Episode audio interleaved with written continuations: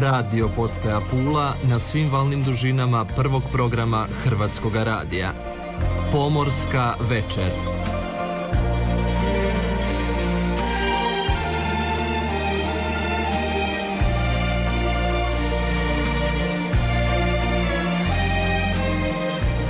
I bilo je to rano jutros. I slušam more. Dobro jutro, veli. I ono sluša mene. Ja mu šapćem, o dobro jutro more, kažem tiho, pa opet tiše ponovim mu pozdrav. I večeras presretan mu velim, dobra večer, kažem, more zlata.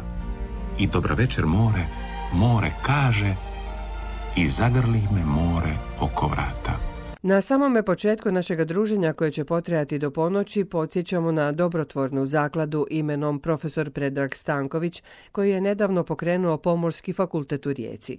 Nakon što je početna sredstva u zakladu osim fakulteta uplatila i sama obitelj Stanković, počele su stizati i druge uplate koje će se iskoristiti za pružanje među ostalim financijske pomoći studentima fakulteta iz socijalno osjetljivih skupina. Dobrotvorna svrha zaklade ostvarit će se i kroz stipendiranje školarina, novčane potpore nadarenim studentima te onima s iznimnim rezultatima. Financijski će podupirati studente koji u studijskoj izobrazbi rade na istraživačkim projektima te one koji namjeravaju dio svoga studija provesti u inozemstvu. Svi koji mogu i žele svojim uplatama pomoći radu zaklade kojoj je među ostalim cilj i stimuliranje mladih da upišu pomoračka zanimanja, mogu to učiniti na račun otvoren kod Kent banke. Kud plovi ovaj a na telefonskoj vezi upravo imamo ITF inspektora Luku Simića od kojeg ćemo podrobnije saznati kakva je situacija na brodu Mirjana K koji vije panamsku zastavu i čija posada u kojoj je i pet Hrvata već tri mjeseca nije dobila plaću, a na izmaku su i s hranom i s vodom. Luka, dobar večer. Dobro večer Dorina vama i svim slušateljima pomorske večerima gdje god bili. Ovaj srpanj bio je za vas poprilično vruć. Ne samo srpanj, e, nego i, i, i lipanj i mogu reći komotno i svibanj zato što evo sa slučajem broda Mirjana K borim se od sredine petoga mjeseca.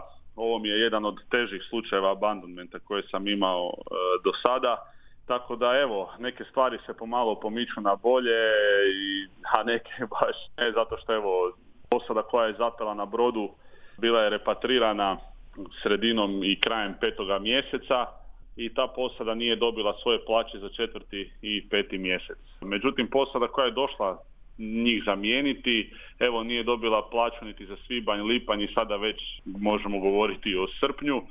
Tako da je, ovo mi je jedan od stvarno težih slučajeva abandonmenta s kojima se susreo u svojoj karijeri.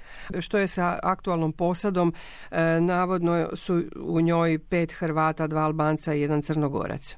Znači, brod se trenutno nalazi u Grčkoj, na sidrištu Luke Pirej. E, tako je, na brodu se nalazi pet Hrvata, dvoje Albanaca i jedan Crnogorac.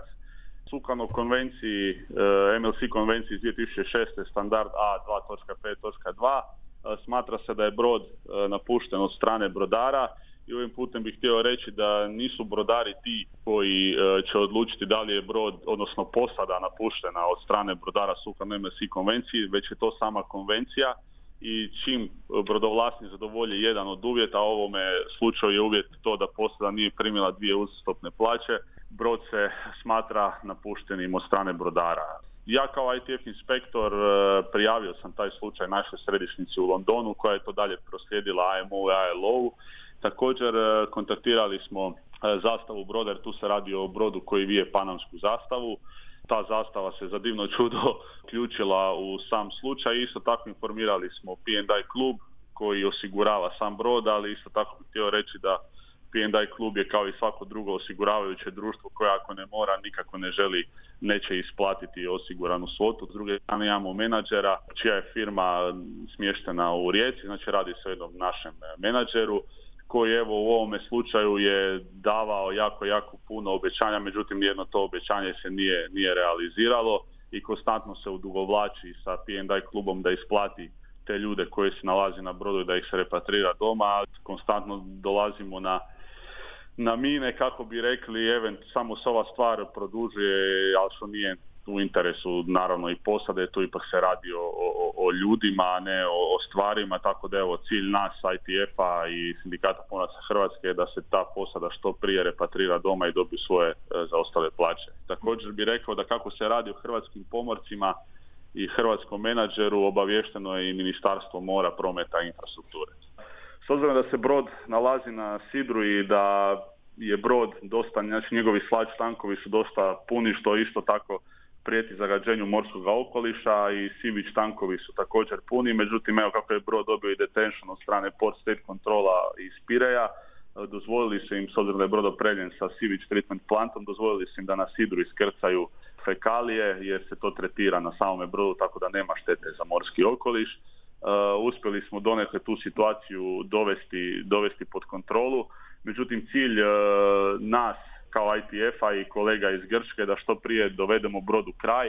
Upravo je to kako bi se posadi olakšala sama repatriacija, pristup hrani i nekim normalnim uvjetima iz razloga što evo brod je nažalost e, na izmaku hrane i, i, i vode i radimo na tome da P&I klub s obzirom da sam menadžer nije da poduzima previše da se brod opskrbi hranom i vodom, radimo na tome da P&I klub dostavi hranu na brod.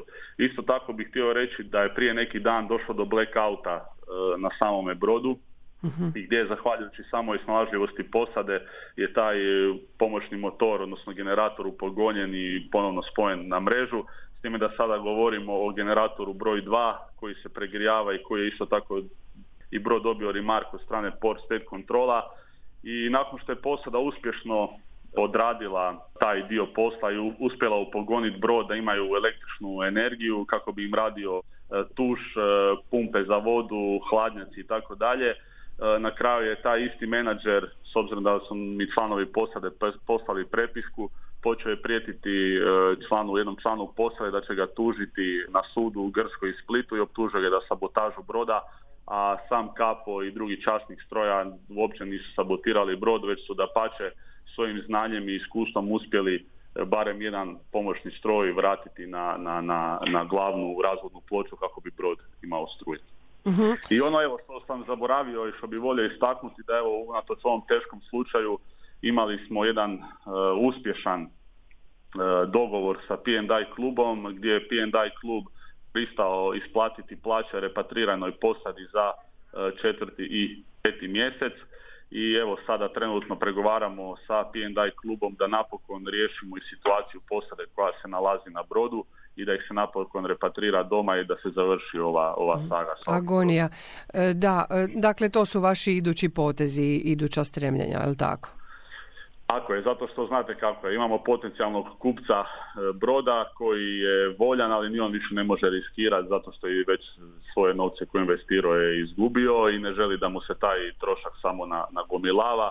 I naravno, međutim, P&I-u kada se kaže evo pregovaramo i radimo na nečemu, onda se toga on drži kako bi mi u žargonu rekli ko pijan plota iz razloga što sam prije spomenuo nijedno osiguravajuće društvo ako ne mora neće platiti, isplatiti tu osiguranu svotu, međutim pritisak na P&I klub je velik, e, znači Panamska pomorska administracija je zatražila jedno izvješće od P&I klubu, od kluba gdje su isto tako upitani e, zašto sve to dugo traje i zamolili su ih nekakav deadline.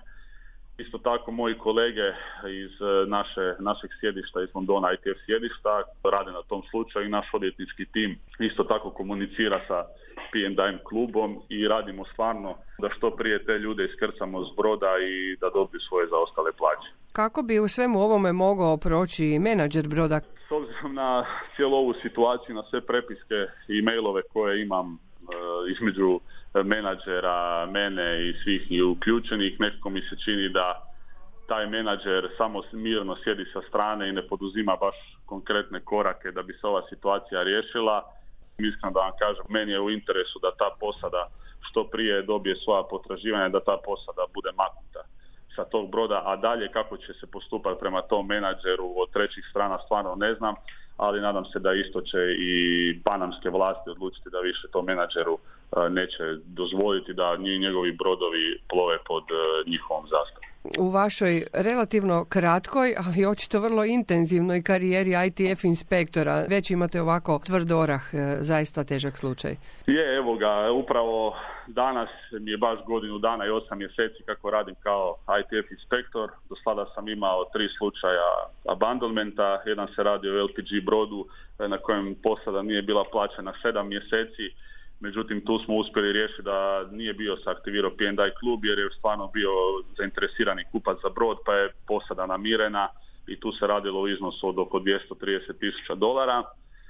Drugi brod je bio, i to smo riješili u nekih 20, ba u mjesec dana smo riješili taj slučaj, kolege i ja, a nedavno sam isto tako u, u četvrtom mjesecu ove godine imao uh, abandonment broda u Luci Kaljari, u Italiji gdje je slučaj smo riješili za 26 dana gdje je posada stvarno bila super, šta god smo se dogovorili stvarno su sve ispoštovali, tako da ovim putem im zahvalio isto na tome i tu je P&I klub isplatio i repatrirao e, svu posadu i s time da, da su lučke vlasti dozvolile da sva posada bude repatrirana.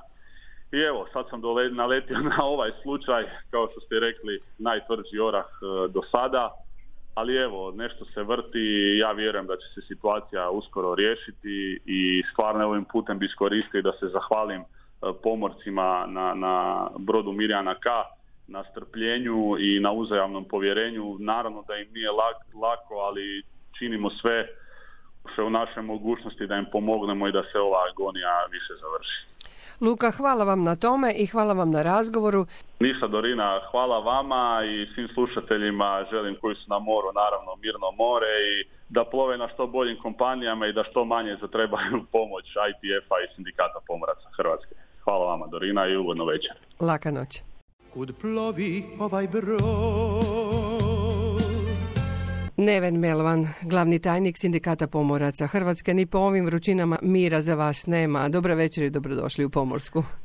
Dobra večer, lijep pozdrav vama i vašim slušateljima. Ne, naravno, mi nemamo sezonski posao, naš, naš posao je isti ljeti, zimi, proljeće, jesen, ne utječe na, naš, na opseg našeg posla. Ali evo, večeras ćemo o lijepim temama, odnosno lijepim vijestima. Priprema za poručnički ispit polovicom kolovoza u Rijeci. Pa evo već tri godine Sindikat pomoraca Hrvatske organizira za svoje članove besplatne pripreme za poručnički ispit. Sad će to biti u Rijeci od 16. do 18. kolovoza. Naravno za časnike palube ovaj put je to i svi koji to žele, svi naši članovi koji se žele prijaviti na taj ispit mogu to napraviti na naš mail info.sph.hr i kažem, već imamo dobro iskustvo u tome, godinama to radimo, radimo to ne samo u Rijeci, već i u Splitu, a evo i ovim putem, pozivam sve pomorce, možda iz drugih gradova, možda iz Zadra, možda iz Šibenika, možda iz Pule koji su zainteresirani za tako nešto, nek se jave pa mi možemo organizirati u njihovim gradovima, nije problem. Ne moram priznati su jako zainteresirani, radimo to u recimo tako manjem opsegu sa nekakvih sedam, maksimalno osam ili devet uh, učesnika, jer uh, sa većim brojem učesnika ta kvaliteta bi sigurno opala. Tako da uh, predavači su u pravilu mladi ljudi koji su već prošli poručničke ispite, koji rade na, ili na pomorskom fakultetu ili u suradnji s pomorskim fakultetom i mislim da oni pruže njima upravo ono što, što momcima treba prije izlaska na poručnički ispit. Najavljujemo i skori kruz seminar. Tako je. Kruz seminar će se održati od 3. do 7. listopada u Splitu ovaj put u hotelu Radisson Blue. Na našoj web stranici se nalazi link na koji se ljudi koji rade na kruznim brodovima, bez obzira koje pozicije obnašaju, nema veze da li su oni sa palube, da li su sa stroja, da li su bijelo osoblje ili hotelsko osoblje ili bilo, znači bilo tko tko radi na kruznim brodovima, se može prijaviti na taj e, seminar. Taj seminar je u potpunosti besplatan, on je organiziran od strane ITF-a, kolega iz Norveške, kolega iz Njemačke, iz Italije.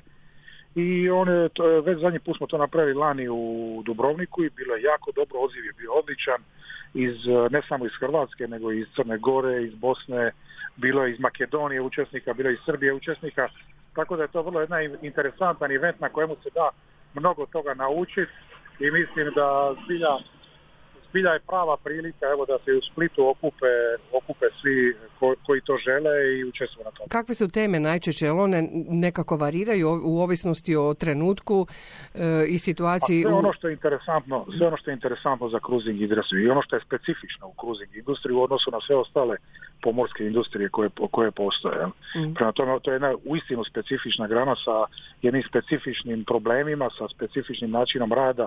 Svi znamo koli, da su članovi posade takvih brodova se broju tisućama i tu su neki posebno, potpuno drugačiji problemi nego što su to na LNG brodovima, na, na recimo kontenerašima i nekom drugoj vrsti plovidba. Tako da da tu oni imaju specifičnu potrebe i mi te pokušavamo se prilagoditi tim temama. Da, a sad su još dodatno obojani e, prethodnim dvijema godinama svjetske pandemije koja je doista jako utjecala na cruising industriju.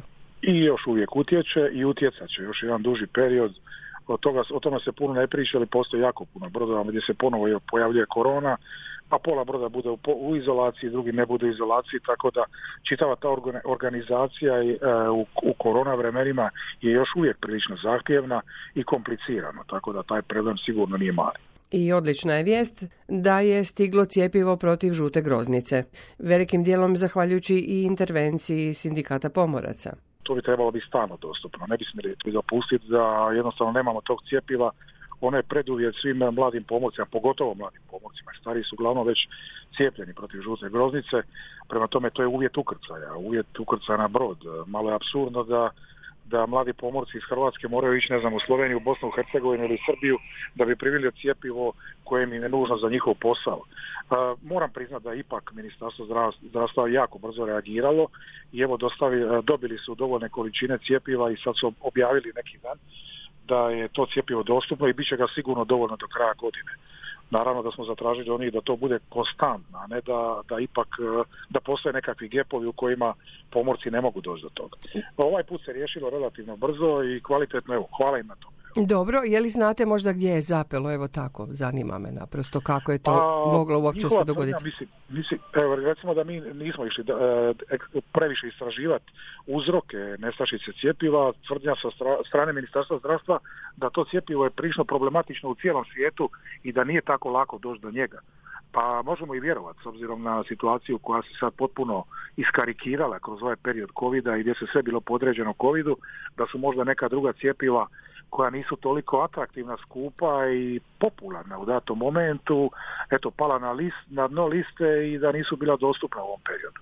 Ali nadamo se da je to iza nas i da će to biti e, sada opskrba stalna. Evo Nevene, samo za kraj još jedno pitanje o pa, repatriaciji naših e, pomoraca. je li tu još e, zapinje? Nije situacija sigurno kakva je bila prije covid ni blizu toga. Još uvijek imamo problema sa repatriacijama, ni, ni, nije to tako više strašno, to je obično nekoliko slučajeva i nisu tako dugi periodi kada pomorci zapnu na brodu. Problem se posebno javlja na dalekom istoku, pogotovo u Kini, koja još uvijek jako komplicira ukrcaj i iskrcaj pomoraca, pa isto tako i Japanu i nekim drugim daleko istočnim zemljama. Nažalost veliki broj, veliki broj prometa se upravo tamo i odvija, tako da nam je potrebno upravo te destinacije da se napokon očepe kako treba i da počnu raditi kako treba. Situacija, kažem, još imamo problema, ali nije to više tako strašno kao što je bilo do nedavno i mislim da će se to ipak stabilizirati u skoro vrijeme. Nevene, hvala vam lijepo. Hvala vam i lijep pozdrav.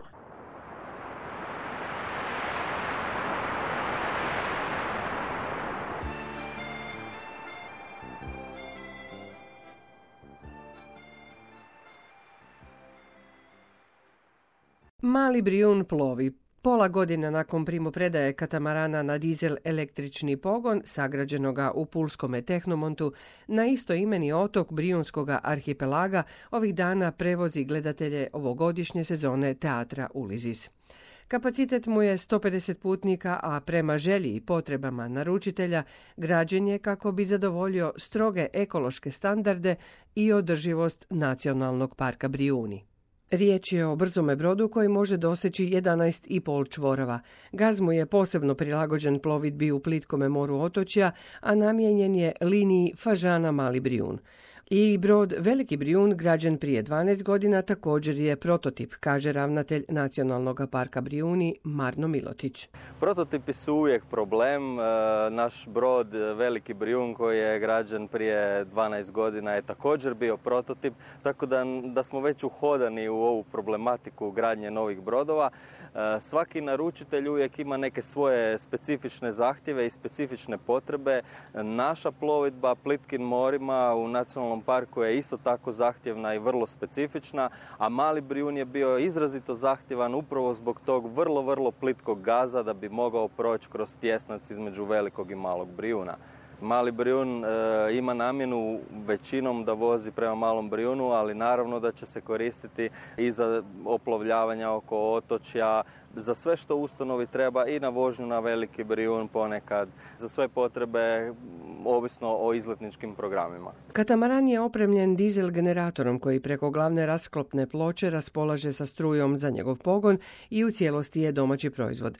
Gradili su ga tehnomontovi brodograditelji kojima dizel električna propulzija nije novost. Podsjeća tehnički direktor Niko Skala. Brod je opremljen sa dva ovakva motora i ovisno o potrebama snage propulzije može koristiti jedan ili dva, tako da je u biti optimizirana potrošnja goriva i s time se postigao taj ekološki efekt. U Tehnomontu je recimo ovo tu ovakav način propulzije Dizel elektro je poznat, no međutim u ovakvom layoutu sa azipodnim propelerima na katamaranskoj izvedbi to je bilo i za nas zaista novina i to je predstavljalo čitav niz izazova koji smo, nadam se, ovaj, izveli na zadovoljstvo naručitelja. Brod ima odlične mogućnosti upravljanja, a zapovjednik Marija Nišić i četvoročlana posada svladali su nove vještine i već uočili prednosti novoga katamarana. Nema kormila, samo propeleri koji se vrte 360 stupnjeva.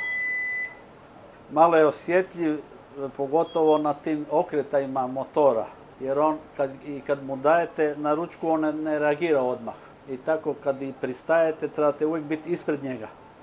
Znači treba reagirati prije nego što on uhvati. Znači kašenje je u okretu i kašenje sa okretajim propelera. No dobro, ja sam bio na ovoj plonoj dizalici, ona ima nešto slične, propulzore s hotelima, pa nije bilo nekih puno problema oko toga, nego samo taj osjećaj za dobiti, e, kako kad krene da ga možeš zaustaviti i koliko vremena mu treba i kako nosi, ne normalno, svako plovilo je drugačije. Da.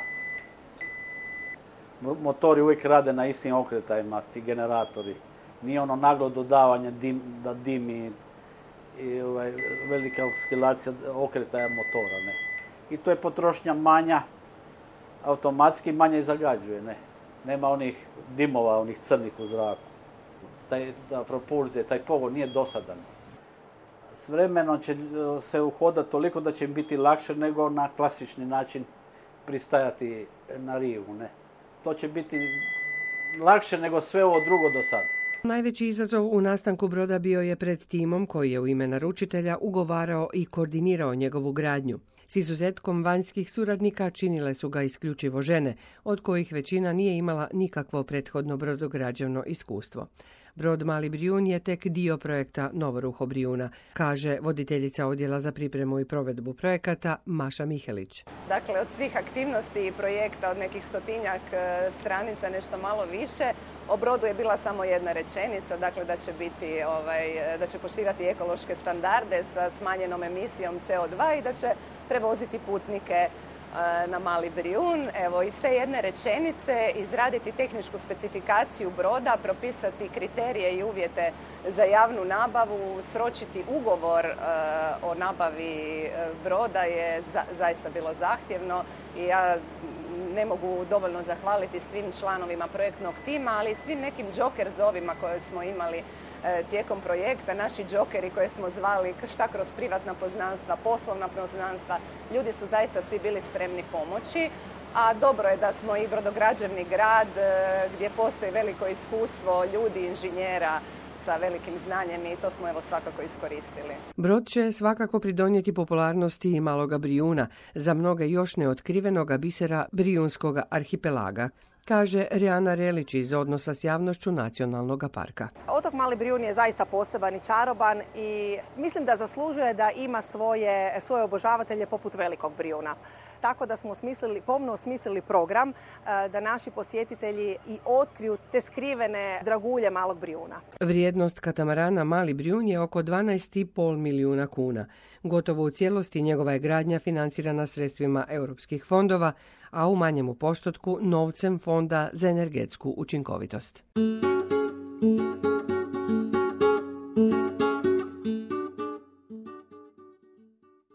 U vrijeme korone nekako je najgore prošao cruising turizam. Brodovi na kružnim putovanjima osjetili su najviše probleme koje je stvorila pandemija covid -a. No izgleda da je to isto tako i dio pomorskog prometa koji se i najbrže oporavlja. Je li e, se to može vidjeti i konstatirati i u cruising prometu u Pulskoj luci, zna Zoran Peruško? Pa recimo da je, da. 2020. i 2021. su bile kakve su bile, pogotovo 2020. Mislim da nismo imali niti jednog kruzera u Puli te godine, a ove godine se nešto malo pokrenulo, pa do sada mogu reći da je to negdje na razini 2019. godine. Bila su u Puli do ovog trenutka tri kruzera, odnosno tri ticanja, to su bili brodovi Royal Clipper, Azamara Journey i Serenity sa nekih 650 putnika otprilike. U najavama imamo još devet dolazaka kruzera i oko tisuću putnika otprilike. Tako da možemo reći da će ova godina u konačnici biti negdje na razini one prije korone 2019. Bili Pulska luka podnjela više dolazaka a podnijela bi Pulska luka da ovaj, više dolazaka, međutim ne dao Bog da nam je kao u Dubrovniku, jer ono zaista nema baš veze sa, sa realnošću. Kod nas srećom zbog eh, gabarita luke takvi ploveći hoteli eh, ne mogu doći, ali sigurno bismo podnijeli još recimo 3, 4, 5 kruzera ovakvih veličina koji dotiču Pulsku luku. A ponavljam, obzirom na ove dvije godine korone, možemo sad reći da smo zadovoljni, da bi bilo ok kad bi nam postotak tih dolazaka bio za nekih dvadesetak posto viši, ali sve iznad toga mislim da, da ovaj, ne, ne, bi bilo, imalo smisla. ne bi imalo ni pretjerano puno smisla. U cruising prometu Rovin je prilično odskočio. Rovin je mali gradić, e, pristup e, morem je nešto malo jednostavniji nego što je u Puli. Turistički je, je atraktivan i zasigurno su određeni dio, dio kolača ovaj, uhvatili i u tome. Godine korone, nažalost, e, su smanjile broj dolazaka kruzera. Evo, rekli ste 2020. ne sjećate se da je bio možda niti jedan, ali su zato počele dolaziti velike luksuzne jahte i niste uopće nezadovoljni tom činjenicom i prihodom koji imate zahvaljujući njima. Kako ove godine stojimo? Pa ok, ovaj, ove godine smo imali nekih 50 jahti, kad govorimo o mega jahtama, to su one jahte veće od, od 30 metara. Ove godine ih je bilo nekih 50 do sada, za njih nemamo najave jer one dođu kako dođu tako da ja očekujem da ćemo biti e, na razini vjerojatno prošle godine, prošle godine ih je bilo negdje 87, ako se ne varam je doticalo Pulsku luku, a vjerujem da smo sad obzirom na pola, na pola ovaj, sezone. sezone, mada to se i produži, e, vjerujem da ćemo ove godine taj e, broj dolazaka tih jahti da će premašiti prethodnu kalendarsku godinu. Kako su traženja njihova, što traže? One dolaze u zadnji trenutak, ne, po najčešće se ne zna ni ko je vlasnik, to zna lučka kapetanija, ali ti podaci niti nisu, niti nisu dostupni javni. Ovaj, a traže, traže sve ono što ljudi na, na takvim jahtama koji recimo potroše tjedno, ne znam, 50-60 tisuća eura za najam takve jahte mogu tražiti, znači traži puno. Krilo Eclipse, Pula Zadar i ostale linije s jedne na drugu stranu da, Jadrana. Pa recimo da smo isto tako na razini, na razini te 2019. godine Krilo Eclipse i Krilo Lux su vozili kroz šesti mjesec, neki skoro 3000 putnika, a tijekom sedmog mjeseca očekujemo još nekih 5000 putnika, tako da otprilike vjerujem da ćemo biti na, na, na razini 2019. ali imamo i one dvije linije koje voze za Veneciju, brodovima San Paul i Angela, do kraja šestog mjeseca prevezli su nekih 1600 putnika, a u sedmom mjesecu očekujemo još nekih uh, desetak tisuća putnika, što bi opet trebalo biti negdje na razini onih godina prije same korone. Povežimo malo e, more i zrak, hidroavioni. Tri godine nakon što je prestala se održavati ta linija sa Dalmacijom hidroavionska, nakon javnog natječaja donijeli smo odluku o odabiru e, novog koncesionara za hidroavionski prijevoz. To je tvrtka ACI Rijeka koja sada nakon potpisa ugovora ima godinu dana da si sve to pripremi i da ja se nadam sljedeće godine krene sa hidroavionskim prijevozom. Hrvatska radiotelevizija. Slušate Pomorsku večer Hrvatskog radija. Večeras iz Radio Pule. Pomorska večer. Sve više brodova na kružnim putovanjima pristaje i u Rovinsku Valdiboru. Grad koji godinama ruši turističke rekorde čini to i u broju kruzera, kojih je ove godine više nego odlične 2019. Kaže ravnatelj Lučke uprave Rovinj Donald skjoci Ove godine evo, nadmašli smo praktički skoro i 2019. za sada. Dakle, do današnjeg dana imamo uplovljeno 153 kruizera, a do kraja godine po najavama, samo po najavama imamo još jedno četrdesetak njih, tako da mislim da ćemo stići onu famoznu kvotu 100, a mislim da će biti čak i, i prebiti. Imamo većih, manjih, ali evo to su uvijek u nekoj klasi e, srednje, srednje veće, znači od 150 do 250 metara. Dakle, do sad koliko je to putnika i kako grad podnosi toliki broj putnika? Ma evo nije baš tako veliki broj putnika jer to mi smo se nekako profilirali shodno studiji planu e, turističkog razvoja grada Rovinja, nekako da to rastegnemo kroz cijelu godinu. Dakle, da ne bude to samo sezonalno po ljeti i da se ne držimo te stigme, nego evo, mi to nekako rastežemo da bude to tokom cijele godine, praktički skoro, skoro, evo imamo jedan, jedan mjesec, znači 12. prvi mjesec prazno, pa već druge godine imamo najave za drugi mjesec, evo pa uspit ćemo uloviti one hode da bude toga, toga češće. E, nema baš puno putnika, evo smo na 250 putnika. Gledamo da ne bude uski grla, da bude sve protočno, jer e, nekako logistički gledamo da putnike iskrcamo na Valdibori, pa onda imaju da biraju ili pet minuta su odmah do centra grada i uživaju u ljepotama našeg grada ili se odmah ukrcaju, odnosno po svim tim aranžmanima što su prodani već na brodu da bi posjetili unutrašnjost tu govorim za Motovon, možda idu čak i do Pule, evo iz za Pulu ili za, za Poreć da vide baziliku ili da vide, da vide arenu. Imali i dalje velikog interesa za dolaske ovakvih brodova u Rovinj i Predrovinj? Ma ima, evo, ja sam bio dosta skeptičan jer e, jako je utjecalo negativno COVID situacija te dvije godine za cijeli kruizni turizam i bilo baš upitno kako oni uspiju to preživiti, da li će preživiti kako će to pokrenuti. Evo, čak se i premašilo sa moguća očekivanja i odmah smo ulovili 2019. godinu. Nije bio nekako spori, spori hod, nego baš je bio jedan veliki bum. Ono što je također važno u ovakvom e, prometu brodovima je ekološka e, strana priče kako s tim izlazite na kraj, s obzirom da se vjerojatno mnogi od tih brodova i ne mogu privezati u Valdibori, oni moraju ostati izvan e, grada. Ne, imate pravo, jer neke put imamo po tri broda istovremeno i ne mogu sva tri biti, naravno, na, na rivi imamo rivu od Valdibore koja je duga 200 metara, dakle, jedan brod na, na rivi, a dva na sidru. Ma od prvog, prvog je, mogu se pohvaliti Lučku uprava Rovinje, možda i jedina Lučka uprava koja ima certifikat e, isto standard 14.000 za zaštitu okoliša. Mi već e, infrastrukturom i logistički smo bili spremni za prihvat bilo kakvog tipa otpada šta brod želi predati. No, međutim, evo, mi smo destination port, mi smo home port, jer to se obavlja inače e, agent ili, ili direktno brodar u njegovom home portu. Evo, u svakom slučaju mi smo spremni za takve stvari.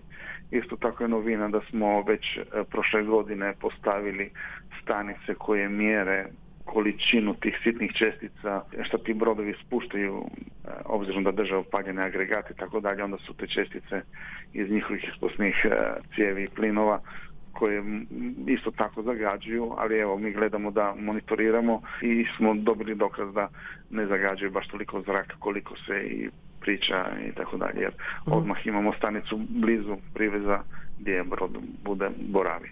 Kojih su zastava, odakle su putnici, odakle stižu putnički brodovi ovakvog tipa? Dakle, to je inače sve, sve nordijsko, sve skandinavsko, E, ili, ili iz Velike Britanije, Amerika i tako dalje. Jako malo je ovih drugih, drugih gostiju. Nedavno vam je bio jedan lijepi jedrenjak ogromni pred Rovinjem. Vjerujem da takvi brodovi izazivaju interes onih drugih putnika koji su došli kopnom. I je, istina je. Svako ima dakle možemo razgledati na drugi način. To nekako je dodana vrijednost gradu Rovinju jer daje ljepšu sliku, neko tradicionalnu i dokazuje baš da je Rovinj vezan za more i, i otvoren prema moru, a s druge strane svaki gost koji dođe na jedan dan, evo, kako dođe u Rovinj, onda vidi ljepotu Rovinja, nije rečeno da drugi put ili druge godine se neće vratiti baš da napravi 7 dana ili 10 dana da proživi cijelu dušu, dušu grada Rovinja. Imate li neki brod koji preferirate vi, koji je do sad vas oborio s nogu, koji vam je bio najljepši? ne, svi su, svi su posebni na svoj način.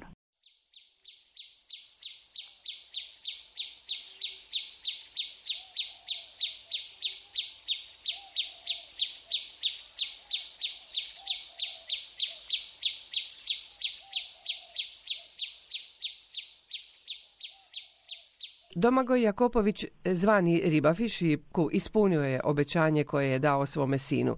Zastava se rok otoka zavjorila na čak 50 hrvatskih naseljenih otoka koji su po prvi put povezani plivanjem, ali i pričom. I to onom o projektu koji je otočane i njihove goste podsjetio na važnost očuvanja okoliša i sretnoga odrastanja ispunjenoga druženjem s prijateljima i roditeljima. Projekt kojeg su mediji proglasili najljepšom pričom ljeta, svoje veliko finale nakon skoro 54 tisuće preplivanih metara u trećoj zadnjoj fazi proslavio je u Puntu na otoku Krku. A u pomorskoj večeri s nama je upravo on, glavni glumac cijele priče, Ribafiš. Dobar večer. Dobro večer, Pulo. Ježim se kad pomislim na tu vašu priču, ježim se kad, e, kad pomislim na to što ste napravili i koji vam je motiv bio i koliko ste sreće i radosti unijeli e, u mnoga dječja srca kroz ovaj projekt, ali vjerujem i u svoje srce. Pa puno, puno hvala na lijepim riječima. Evo sad sa, sa odmakom od par dana, sad je totalno drugčije, nije više tolika euforija, nije, nije toliki umor. Uh, divno je bilo, divno je bilo vidjeti sve te ljude, sve te otočane koji su zapostavljeni, kojima je u stvari jako teško živjeti. Većina tih malih e, purgerčića, e, osjećana i ekipe koja dođu na tih dva tjedna, tri tjedna na more, nemaju pojma kako stvari na otocima i onda kroz, kroz te nekakve priče, kroz te šale, avanture, pričanja, hodanja, znači uvijek je bilo hodanja po, po svakom otoku jer smo išli tražiti skriveno blago, skupili smo smeće, čistili smo plaže i skrivali smo geokeševe. Evo, na kraju ispalo da je e, priča umjesto u tri, u četiri godine obavljena i da smo uspjeli nešto što nije niko do sad i da se nadam da, da je stvarno bilo toliko lijepo koliko je izgledalo na tim dočecima, a vjerujte, stvarno bilo prekrasno. E, ali ona osjeća ideja. Osjećate li da ste je barem dijelom ispunili? Pa to je, evo da, to je to prokletstvo, ono, ono miješanje te tuge, te praznine i tog nekog ipak zadovoljstva, jer si ispunio to obećanje, kažem, nije to još sjelo na svoje mjesto, niti će ikad na svoje mjesto i jedno čekam sad zagrliti svoje također otočane mamu i tatu koji su na Korčuli, evo već svojih 15 godina, malo s njima popričat, uvijek ti roditelji najbolje mogu dati savjet i najbolje te izvrijeđat, znate i sami, i onda vidjeti šta od, od rujna nadalje kako nastaviti s tim projektom. Evo, šest tisuća klinaca koji su dobili poklone u tri godine, mislim da je to jedna super nagrada, jedno ogromno emotivno ispunjenje za, za svakog čovjeka i mislim da treba nastaviti s tom pričom, e, djeci govoriti o ekologiji, o problemima plastike, o problemima otočana, infrastrukturi, e, iseljavanju, svim tim stvarima koje djeca danas čuju u tim vrtićima i školama, ali to na jedno uho prođe, na, na drugo uđe, nije, nije baš sad da e, nije bilo nekakvih e, začuđenih faca koje, koje gledaju i ne shvaćaju da kolika nam opasnost prijeti i koliko smo stvari nezahvalni prema svojim otocima koji su totalno predivni, 50 otoka, 50 priča, tisuće, tisuće divnih ljudi. Evo, presredan sam što, što, što je to došlo do kraja, što sam upoznao sve ljude, ali kažem kažem, ostaje još mjesta za, za nešto novo, za nešto slično. Mhm. E, da, očito se najbolje svojim primjerom pokazuje kako čuvati okoliš i kako se prema njemu odnositi. Točno to, mislim da je ova naša generacija, ne znam koje ste godište, ispričavam se, ali evo ovi ljudi koji imaju od 20 do, do 50-60 godina, da je njih sad teško ispraviti, da se to što je već ono naviknuto da je puno lakše baciti u prirodu nego platiti nekom da ti odnese smeće, da je puno lakše sve baciti u jednu hrpu nego reciklirati, da su klinci stvari koji su još uh, neiskvareni, klinci koji su uh, još skroz nevini što se toga tiče, koji bi trebali sad upiti to što prije i da nas oni pokušaju spasiti. Ima ta jedna zgodna priča, stvari odvratna priča o otoku smeća koje je negdje ispod Havaja mm u Tihom oceanu koja je površinom kao država Teksas. Znači, postoje ogromne količine plastike i smeća i evo, prema tim istim istraživanjima za nekih 20 godina će biti više plastika u moru nego, nego živih bića. Mm. I to onda, onda ne znam kud to vodi. Bilo je zgodno, evo, tim, ali klincima trebaju primjeri. E, evo, ja bi došao na predavanje i sad bi našao nekog najsimpatičnijeg, najčešće u publici i rekao kako se zoveš. Ivan, dobro Ivan, jel bi ti sad zagrizao u plastičnu vrećicu? Ne bi, fuj. Dobro, a recimo da neko to baci, šta se dogodi s tom vrećicom? Pa ona pliva, pa, pa onda šta se događa? Pa potone, pa jel se pretvara u nešto? Pa u sitnije čestice, točno. Šta se onda događa s tim česticama? Pa to onda ribe pojedu na moru, i, i ovi, i rakovi, i, i hobotnice. Mm. Što onda mi jedemo? Pa onda to mi, pa mi to onda jedemo. Što znači, ako Ivan sad bacio vrećicu u smeće, to znači da će i pojest. I onda shvatiš da klinci su to učili u školi, ali, ali nisu na taj način imali priliku shvatiti da ono da danas se plastika ne žvače, ali da ako je bacio more da će je žvakati jednog dana. I divno vidite te bistre, ono male sitne kompjuterčiće koji su ono bistri, elokventni, inteligentni, kakvim se pale oči i kak, kak kreću u stvari mm. razmišljati i raditi za, za dobro Za promjenu svijeta. Ribafiš, a ono sretno odrastanje ispunjeno druženjima s prijateljima i roditeljima, što je e, u vremenu u kojem živimo ubrzanom sve nekako manje prisutno. Jeste li to uspjeli potaknuti u klincima? Što mislite? Pa evo, e, znači, naš dnevni taj raspored na, na brodu bio negdje oko 4-4,5 dizanje, onda vožnja do, ovog, do mjesta od kud se pliva, onda plivanje sat, dva, tri, ovisno o dužini. I negdje oko, opet vožnja do mjesta gdje je doček i onda oko 9 sati izlazi posada sa poklonima za klince, a ovoga negdje oko 9.45 ja krenem plivat nekih 100-200 metara do plaže gdje su klinci u 10 sati, ja pričam nekih pola sata, onda pola sata tražimo taj skriveni predmet, skriveno blago, onda skupljamo smeće, dijelimo poklone i onda ja kažem ko sad ide sa mnom tražiti geocache To je jedna divna, divna, divna igrica koja se igra tako da ljudi po svijetu traže skrivene kutije, ali kutice su stvarno fizički skrivene, nije to virtualno. I onda krenemo i hodamo. Mislim da smo na di smo to bili, na Premudi da smo uh, tipa 15 km prehodili, ja i 30 klinaca. I ovoga, to je znači kad se ti klinci vrate nakon 2-3 sata, zavisi od predavanja do predavanja, nijedno nije bilo isto, onako umorni, potrgani i da nisu bili 3 sata s mobitelom, samo onak vidim to divljenje u, u roditeljskim moćima, kako si uspio čovječe, pa ovaj se ne odvaja od mobitela. Znači samo puno pažnje, puno truda i mi bi trebali s tim nekim primjerom uh, u stvari graditi tu djecu, ali najčešće se događa da ljudi danas dođu s posla, upale laptop i rade fuševe ili su na mobitelima i mhm. onda to klinci vide, kopiraju roditelji i onda se mi čudimo zašto nije uh, igrač nogometa, a nikad se nije vidio s loptom. To, to su neke stvari koje bi trebalo mijenjati, ali kažem, ja ne osjećam se nikakvim sad mesijom, nikakvim sad super herojem, samo sam htio ispuniti obećanje i kroz primjer svoj bilo bi puno lakše se okrenuti sam sebi, to je tragediji svojoj i biti negdje i uvenut u, u nekom mraku, ali ovako više boli, ali sa svakim tim sretnim osmijehom, sa svakim tim klincem koji me zagrlio tamo i roditeljem isto koji, koji, ono, koji mi dao ruku, ja mislim da, da to više vrijedi nego, nego se povući odustati od svega. Evo, kažem, mislim da, da smo napravili lijepu stvar. Ribafiš, hvala na svemu što ste napravili. A za kraj može ono pitanje o pomorskoj večeri, znači mora se slušati pomorska večer na Korčuli i danas ili? veliki pozdrav svim, svim kolegama, pošto sam ja dvije godine vodio radio emisiju Klasa Hedonist na radiju 101, kojeg danas više nažalost nema i e, znalo se, obavezno se ponedjeljkom sluša e, pomorsko večer, nedjeljom bi se tu i tamo slušalo veselo večer, ali ne baš ozbiljno, slušao bi se festival svaki koji bi bio tijekom ljeta, jer bi mene pokojni dida Ivan Baršov kapno, on bi me e, došao 15.6. u Zagreb, uzeo bi me za uho i sjeo u Marijan Express dok ne bi došli do Vele Luke i onda do naše gradine i jednostavno to se i danas kad se čuje ne gasi se radio nego se posluša do kraja. I, svi, pozdrav svim pomorcima na bilo kojem moru bili.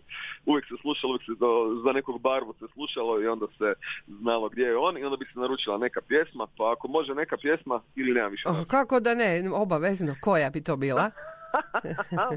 pa evo sad, sad ste malo iznenadili jel imate baladu o ribaru? Naravno da imamo.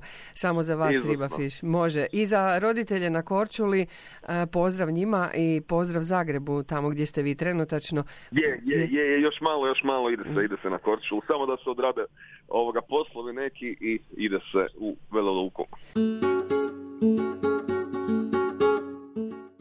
Sa svjetskog juniorskog prvenstva u olimpijskoj klasi Ilka 6 danas se iz Houstona vratila Teja Peteh i u svoj jedriličarski klub Uljanik donijela broncu. U povratku prema Puli, umorne, ali zadovoljne, telefonom sam za razgovor uhvatila i Teo i njezinu trenericu Tinu Mihelić. Naravno da, da, da smo zadovoljne, Mogu reći da, da smo ipak e, očekivali dobar rezultat, na kraju krajeva ne bi, ne bi odlazili na tako dalek put, da, da nismo razmišljali pozitivno i da nismo imali pozitivne stavove o rezultatima. Na kraju krajeva bili smo i na Europskom u Grčkoj prije svjetskog i tamo je Teja također napravila dobar rezultat. Šesto mjesto na Europskom je e, izvrstan rezultat, a tamo joj realno uvjeti nisu išli baš na ruku kao što su ovdje u Houstonu, tako da eto, nakon, nakon šest, e, šest dana regate, treće mjesto je tu, sretne, zadovoljne, ponosne, sve pet. Što kao trenerica smjerate dalje s našom teom? Pa sad slijedi jedan e, veliki dugi odmor, e, iza nje na naporna sezona, imala je stvarno ovaj, jednu tešku zimu, E, imala je u 11. mjesecu ozljedu leđa, tri mjeseca nije uopće ovaj, mogla trenirati. Imala je dvije preboljene korone i tako da je zima je bila stvarno teška, ali e, dosta dobro i brzo se, se vratila natrag, tako da eto, onda kad smo vidjeli da, da ipak je tu i da ipak može, onda smo hrabrije krenule u sezonu. E, u jedrenju e, sjajne rezultate za sobom, imate sasvim sigurno dobro oko e, za talente i što su želje, što su očekivanja za dalje od te? Pa te ima jako dobre fizičke predispozicije. Jedna stvar koja je u, u ovoj olimpijskoj klasi Ilka 6 jako bitna, fizička predispozicija da može, da može jedriti dobro po jakom vjetru to je nešto što je, na primjer, meni falilo u, u, u mojem jedrenju u olimpijskoj klasi i znam koliko je teško doći do toga. Znam ovaj, da je na, ajmo reći, na dobrom putu, ima dobre mogućnosti i ima dobru priliku ispred sebe E sad treba vidjeti e, koliko će se raditi dalje, koliko će biti e, e, želje, motiva, kako će se jednostavno sve to dalje posložiti i onda ćemo planirati dalje. Tina, hvala, a o željama i motivima ću pokušati nešto saznati od te. Evo, evo, prepuštam vam teu, tako da možete s njom odraditi sve dalje. Dobar dan. Živjela Teja. Hvala. Čestitke prije svega, jesi zadovoljna? Pa, jesam, jesam, jako sam zadovoljna. Stojimo mi se još uvijek tu i, i od europskog i od svjetskog, ali mislim, svako ima svoje snove, tako da ono, radit ćemo za njih i to je to. E, kako je bilo na svjetskom prvenstvu? Kaži o konkurenciji. Konkurencija je bila dosta jaka djevojka koje su starije od mene i mislim koje sam mislila da su kao bolje. Ali sam to super odradila, mislim imali smo pet dana jedrenja, e, peti dan se nije jedrio, a šesti dan smo jedno odradili tri plova, tako da je bilo dovoljno dosta teško i uvjeti su bili teški. Tako da sve u svemu jako sam zadovoljna. Kako su reagirali u obitelji? A, pa moji su, moji su presretni. Moji su, moji nisu ni mogli vjerovati. Kad, kad je Vjetina javila nakon zadnjeg slova, bili su presretni i preponosni na mene.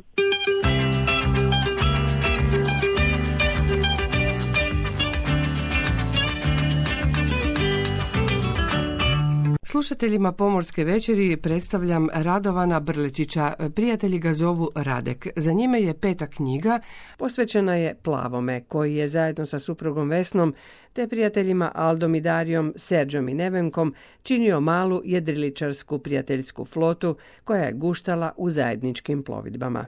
Putovanje do Visa prijatelji su planirali godinama.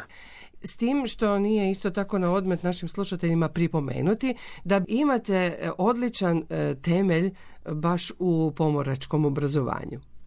Pa da, ja sam ko 18-godišnjak, dakle puno ljetan završio Mornaričku tehničku školu, pomorsku podoficijsku školu u Puli, to je ona kasarna Karla Rojca, danas i ovoga, jedno vrijeme sam bio u Mornarici kratko, tri, tri godine, onda sam stjecajem okolnosti napustio Mornaricu jer je više, nis, više nisam plovio. Rasporedili su me u jednu školu pa u drugu školu na do školovanja i to više nije bila Mornarica koju sam ja želio i onda sam se to kako, se kaže u, u vojničkom žargonu skinuo e, 79, 69. godine ili 70. godine sam otišao u civilstvo. Ali niste mogli e, maknuti i odbaciti ljubav prema moru? Ne, ne, ne. Počelo je, počelo je nisam mogao. Imao sam prijatelj, imam prijatelje u Puli koji su jedne godine, to je bilo negdje 70. godina, posudili od svog prijatelja drveni čamac, drvenu pasaru i te godine smo mi, ovoga, ti prijatelji, Plavi, Vesna, moja supruga Ivanka, djeca i ja, krstarili po pulskom akvatoriju s tom pasarom i njihovi, njihovi nečaci i bilo nam je ono stvarno lijepo i stalno me kopkalo da ja nabravim svoj vlastiti, vlastiti brod i da s njim počnem ploviti. Onda je plavi sagradio sebi brod, onda je to bio novi potecaj da ja, ja sam imao nekakav gumen, gumenjak Risov od 4,5 metra i opet sam s njim plovio tu i tamo ovoga, po Pulskom zaljevu ili po, na stoji ili dole do, do Ture sam išao, Medulin sam išao s njimi, tako. I to je bio novi potice kad ti plavi Vesna, kad su sagradili svoj brod plavi jedan, onda sam ja rekao, pa čekaj, ja sam rekao, ja hoću ja, jer oni su se vratili e, 94. ili 95. sa prvog krstarenja, puni dojmova, priča, mi smo bili na Kornatima, mi smo vidjeli ovo, mi... sve sam ja to poznao jer sam plovio, ja sam bio u Šibeniku stacioniran kad sam plovio, ali to je bio jedan drugačiji drugačiji dožive nego što, je, što bi bio kad bi ja sam došao tamo. Ne.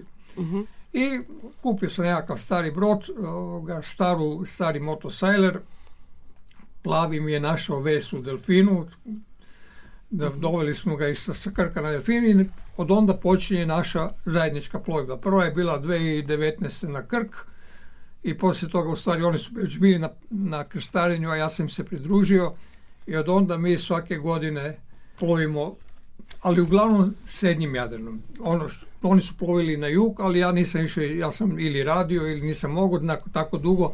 Uglavnom, ja nisam dalje sam maknuo od Hvara.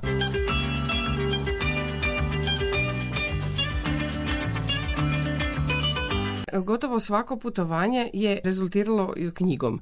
Ova zadnja je ipak posebna jer na neki način e, zaokružuje tu to vaše prijateljstvo i tu vašu zajedničku ljubav, tu vašu zajedničku ljubav prema jedrenju, zajedničke godine uživanja na moru.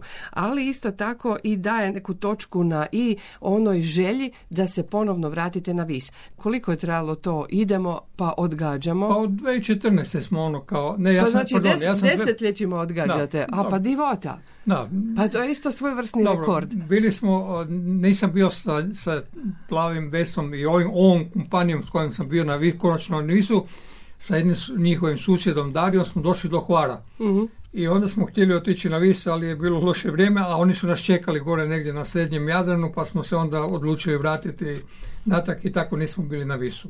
Znači od 2014. ono hoćemo na vis. E, dobro, a što se događalo? Zašto nikako? otići? Pa ne znam, ili sam, ja sam onda još radio, nisam bio penzioner. Vesna je radila, Plavi je radio, ovaj, a, Darija je radila, mislim da je Aldo radio, pa onda su došli nekakvi unuci nekome, pa onda se nije moglo zbog unuka, pa onda sam ja se razbolio 2017. pa onda nismo mogli ići tako daleko i e, to je bilo ovoga, to su bili razlozi koje smo odgađali. Ne? E, I nažalost onda se dogodilo što se dogodilo. Plavi, nažalost, otišao je na ono putovanje s kojeg nažalost nema povratka. I to je bio poticaj kojemu niste mogli odoljeti da knjigu posvetite plavome. Da, knjiga je posvećena plavom.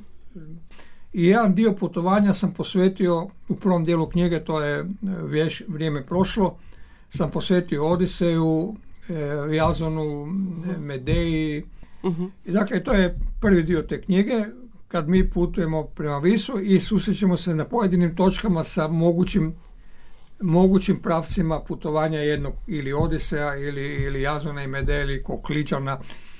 I, ali osnova je meni bila e, želja, mi smo znali šta će se na kraju dogoditi, da posjetim Vis zbog e, Viške bitke 1866. godine je u Viškom kanalu te, admiral Teketov po, po, porazio e, talijansku mornaricu, to daleko jačo nego što je bila Tegetova, Austro-Ugarska. E, to je izgledalo da je to rat brodova e, carske, Austro-Ugarske i još je, ili je Austrija, onda je bila carevina Austrije ili i, Italijana, ali uh 5000 Hrvata su to, Dalmatinaca, Istrijana, Skopna gore, u toj bitci. Mhm. Znači, to je bila ipak bitka, naša bitka za Jadran.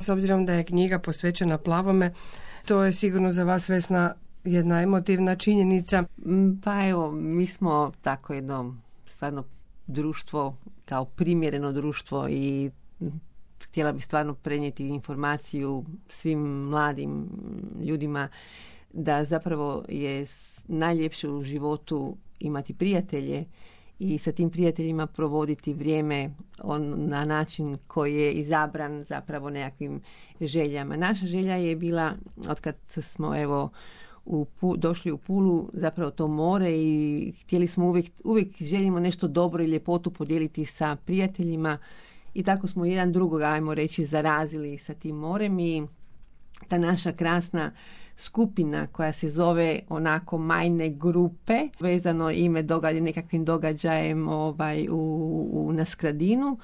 E, ono, zapravo živjeli smo stvarno e, iz godine u godinu sa željom šta ćemo zapravo odraditi sljedeću godinu. Jel? E, na sreću svi naši mornari e, naših malih brodova su ono uz to što su vrlo hrabri bi ja rekla ovaj, uvijek imali nekakve visoke, ajmo reći, zadane ciljeve, i, a mi žene smo dali, dali njima svoje povjerenje i vjerovali smo da su najbolji znalci mora, valova i svih nedaća na koje zapravo nikad nismo ni mislili, jel, da kad smo se upućivali na mori i naši dečki su to stvarno, evo, iz svih i loših, e, loših situacija, evo i vaš bivši kolega Heraković je bio dio naše ekipe, ovaj, s kojim smo se susretali na moru, doživljavali e, malo na sreću loših mora,